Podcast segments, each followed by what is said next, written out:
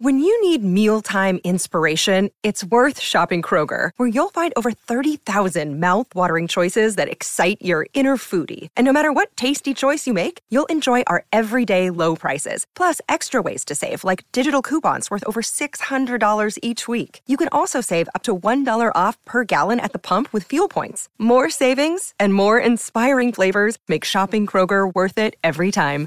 Kroger, fresh for everyone. Fuel restrictions apply. G'day, Mike Hussey here, but you can call me Mr. Supercoach. KFC Supercoach BBL is back and there's 25 grand up for grabs. So what are you waiting for? Play today at supercoach.com.au. T's and C's apply. New South Wales authorisation number TP slash 01005.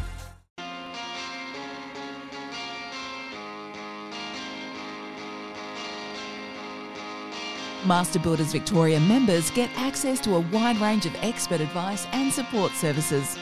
Dwayne's World with Dwayne Russell. Great to have your company for Dwayne's World.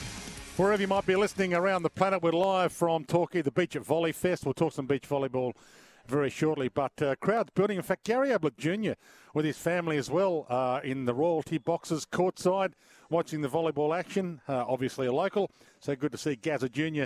out and about with the family. Dayne Zorko not far away from joining me, so I'll have a chat to Dayne Zorko as well. We'll talk some more soccer. Archie Thompson to give us a preview of Saturday night's big one against Tunisia. But uh, take some more of your calls as well in the next hour if we get some time. But keep your texts coming through, and I'll read a heap of those out as well. 0433 98 11 16. The text number brought to us by 40 Winks and Tempur, T E M P U R, mattresses and pillows like no other. Midday Matters thanks to Melbourne Roadside Rescue, Wrong Fuel Extraction. Search up shipcreek.com.au. Dayne Zorko is going to be part of our coverage of the AFLW Grand Final, so looking forward to our commentary team broadcasting it this weekend. It starts at 105 on Sunday, so looking forward to that and he's been good enough to join us on the line, the Brisbane Lions captain. Welcome to you, Dayne. Great to have you on.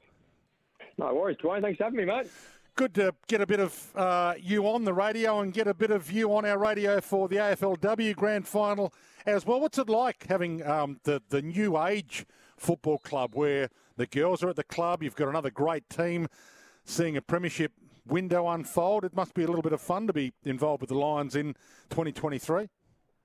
Yeah, definitely, mate. I think there's plenty of excitement around the city. To be honest with you, I think uh, you know just hearing people talk, um, there's plenty of excitement around. I think that's really great. Obviously, there's been a lot of hype around the new facility. Uh, you know, the, the, the, ground was built for the AFLW and, and for them to host games. So have their first game there out at the new facility. People get to come and have a look at it. Uh, you can go through um, different parts of the ground as well and, and check out you know, just what uh, has been built because it is a state of the art facility, and um, you know, hopefully the girls can notch up a win um, to start off the uh, yeah new facility in a big way. How much traction has it got the AFLW in Queensland, and how much publicity is it getting? We've been talking a bit in the last couple of days about soccer fighting a really hard battle against the major sports to try and get publicity. How have you guys gone? You've had a pretty successful stint, even though you haven't won the flag in the last few years, and now you've got a a reasonably successful AFLW team that might be premiers. Have you has it been getting much traction media wise? Yeah, it certainly has, mate. It's actually it's certainly been covered. We've covered extremely.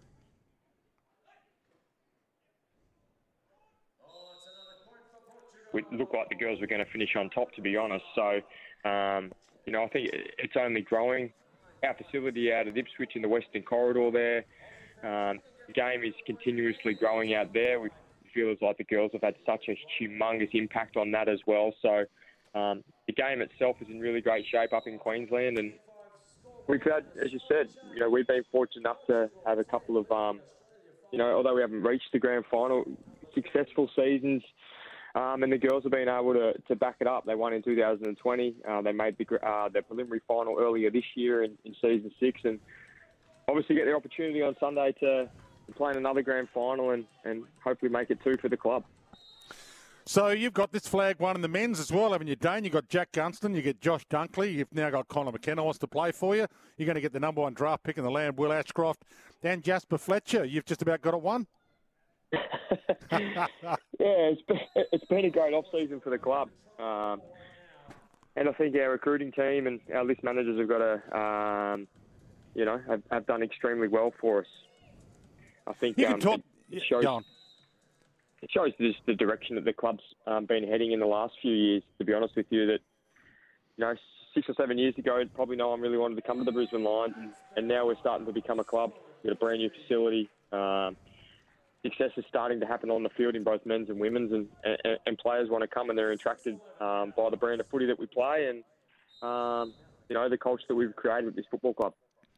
So you've been part of both phases, Dayne, where you did see players leave and uh, a few people got dirty on it, and it was obviously a bit upsetting that players didn't want to stick around. And now you've got guys who are naming your club as the club they want to go to. In fact, you know, Connor McKenna had a choice of plenty. Jack Gunston's elected to go to you guys, and you've now got you know father sons who are desperate to get involved. So what has changed? Oh, you're right. I have experienced both sides of the fence, and um, you know, when the go home five went home, uh, I, I assume it'd be about six or seven years ago now. I think the club took a took a bit of a backward step and, and just looked dug a little bit deeper to find out what exactly was going on and what resources we needed to keep this talent and, and attract you know some superstars of the competition. And I think our welfare department's done a fantastic job in that area. Um, obviously, Greg Swann, CEO, he brought in David Noble. They brought in Chris Fagan, and it's just sort of been filtered down from there. To be honest, Dwayne, and um, it's easy to it's easy as a player to come in and um, follow standards and, and live by your standards when the top is actually doing it. And and they've set a really strong standard for us. We followed, and from that, on-field success has come, and from that, you know, talent is attracted, and, and players want to come and be a part of our club and, and be a part of that environment. And um, it's been a it's been a great turnaround from us, but you know, ultimately we still want to win that premiership, and every team tries to do it, and um, we embark on another season shortly. And congratulations to you. You've captained it as well, that turnaround. So, got to credit leaders like you. I know you've had a couple of speed bumps along the way, and we don't need to bring up the war, but overall, you must be pretty happy with what the body of work has been under your captaincy. I presume you're hoping to captain the team again next year? I'll certainly be throwing my hand in the ring. If that's the direction the club wants to go in and, and the players feel suit um, that I'm the man for the job, then absolutely. But I also understand that I'm not going to be able to be the captain forever. So eventually it needs to be passed down, and um, we'll be looking at all avenues, uh, no doubt, in this off season as to what that looks like. But um, yeah, I, I guess under my captaincy at the club, it's been a. I'd like to think that I've helped um, change it as, as, as much as you know as what we have, and um, is, is, is a massive contributor to that. And as I mentioned, Nobes and Swanee and the players as well. You know, they bought into it. It's it's easy when the, the guys at the top are doing it to buy in, but you still got to buy in, and those guys have done that. And I think it's made the transition for our uh, younger players to come in and, and see how the older guys act, see how the um, you know the ultimate professionals at the club do it, and, and they follow suit, and, and that's what builds a really strong standard, really strong culture, and ultimately translates onto um, on-field success. So, is it a club? Is it a player vote? Is it uh, the club that is it uh, Chris Fagan who decides who will be captain, and who are the other contenders? Do you think, in your mind, Dayne, that could lead just as well as you?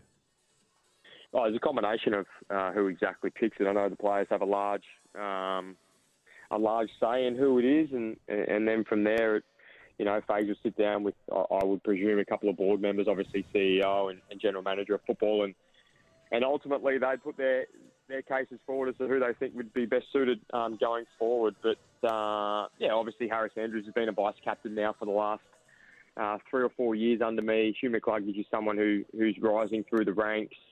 Um, you know, I think there's plenty of depth there. You know, Lachie took over when me and Harris both had COVID earlier on in the year, so and he did a fantastic job. So I think we've got plenty of candidates.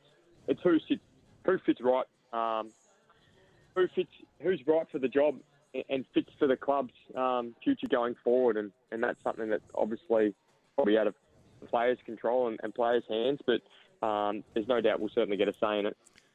I know you've addressed it before, but how, how concerned are you still over the allegations involving Chris Fagan? Ah, not really. That's that's all for a matter for the court to sort out, mate. I haven't really got anything too much more to say about it. We supporting everyone in the um, supporting everyone that's involved from our football club, and um, that's all we can really do, mate. Doesn't affect the player group at all. It's just business as usual. Yeah, it's business as usual, mate. they just sat down and addressed everything uh, with us as a playing group, and, and from there we've all just moved forward. Um, and that's really pretty much how it's gone, Dwayne. To be honest. You're going to miss the Gabba, Springfield Junior Training Base. You're going to miss it a bit.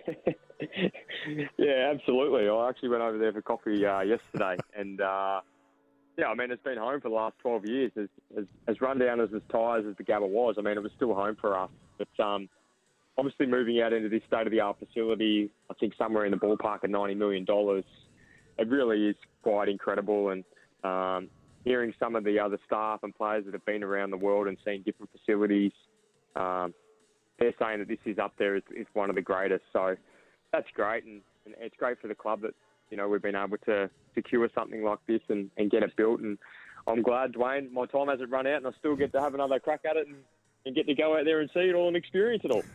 Did they only give you a one year extension? Is that right? What's wrong with them? Haven't they? uh, you know what it's like. You get over 30 and, uh, yeah, they try and um, yeah, ease, you, ease you into retirement. But, uh, no, I think it's fair enough. That's just that's what every club does now. When you're over 30, you obviously start becoming an injury risk, and so be it. And, you know, to keep your spot on the team, you, you need to keep playing good football. And um, that's no worries with me. I've, I've understood that um, pretty much since I've got to the club, to be honest. Will five interchange help you? There's been talk, and look, I'm hearing that the interchange is going to change, so it's not, not going to be four and a sub. It's going to be five interchange going forward. What what do you think clubs will use that fifth interchange opportunity for? Because I suspect that a guy like a Scott Pendlebury will be able to stay on a list longer. Having experience come off the bench is going to be critical. Some are saying that an extra ruckman will be played. Some are saying it'll be mm. an extra quick midfielder. What do you think will be the way to use that fifth interchange? Yeah, well, I was probably he- heading down that path to be honest. With uh, I think with an extra ruckman or an extra tall. I mean, talls are so valuable in our game. Um, if you had an injury to one of them, you know, clearly it'd be nice to have an extra tall on the bench. But in saying that, you make a really good point about a Scott Pendlebury and, and, and guys like myself who are getting on a little bit older. We don't have to be out on the ground for as long. Um, we can have larger periods on the bench and potentially extend our career. I mean, we've experienced so much in the game and um, got a no- lot of knowledge. Um, I guess that is an opportunity for older guys to stay on list a little bit longer and, and help with that development of younger kids and those younger playing groups that are coming through. I see North Melbourne interest in um, Dylan, uh, sorry, Liam Shiels. So I mean that's, mm. a, hmm. that's a perfect opportunity for him to play less time, but still have an influence with that young playing group. So yeah, so it work either way, I think. So Chris Fagan coaches from the bench, but in essence, so a lot of coaches don't coach from the bench. So if you've got you or Scott Pendlebury and you've got a young kid that comes off, you you can actually be an extra coach as well, even if you're only playing 70 or 65% of game time. Oh, absolutely. And in fairness, you're probably going to be able to see the game a, a hell of a lot better as well. I mean, guys like Scott Pendlebury, they, they see the game unbelievably as it is, but the fact that they could potentially spend a little bit more time on the bench and be like an extra coach, um, I think that's invaluable. So it's a, it's a great point you make, and I think that's potentially the the route that most teams will take.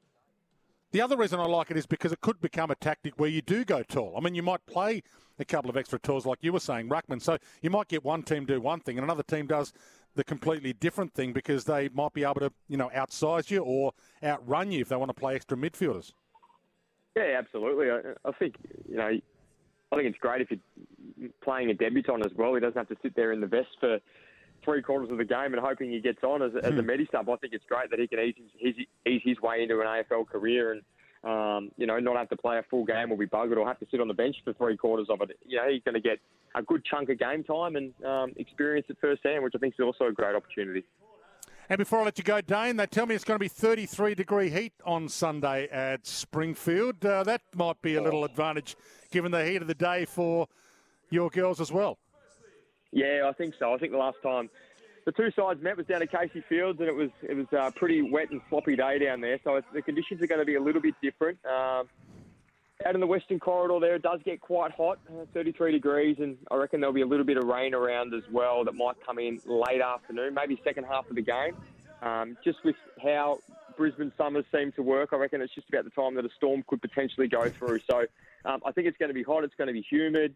Um, our girls are fit. They're they're trained. They've trained extremely well. They've had another fantastic AFLW season, but they come up against a Melbourne side that's uh, the number one defensive team in the competition, and they have been for a number of years. They're very strong in that department, but obviously Brisbane come up with uh, they've kicked 99 goals this year, first by an absolute mile. So um, it's going to be offense versus defense. Uh, another great great contest between these two sides, and um, I'm hoping for our girls they can they can get over the line and make it uh, two AFLW premierships. Great to have you on, Dayne. Looking forward to you being part of the SEN commentary team as well on Sunday in Springfield. Big AFLW grand final against Melbourne, and uh, always good to have you on for a length of time to be able to talk footy with you, Dayne. So hopefully we'll do it again soon. Good man, Dwayne. Talk to you, mate. Dayne Zorko joining us, Brisbane Lions captain. Uh, need to take a break. Back to a couple of your calls after the break. 1300 736 736. I won't annoy Gary Ablett Jr., who's enjoying the beach volleyball here at Torquay with his family. We'll let him go. Won't bug him for an interview, but it is great to see so many fans here in Torquay for at the Beach Volley, Volley Fest, and we'll talk more about that during the course of the afternoon. The Volleyball World Beach Pro Tour here in Torquay. You're with Dwayne's World.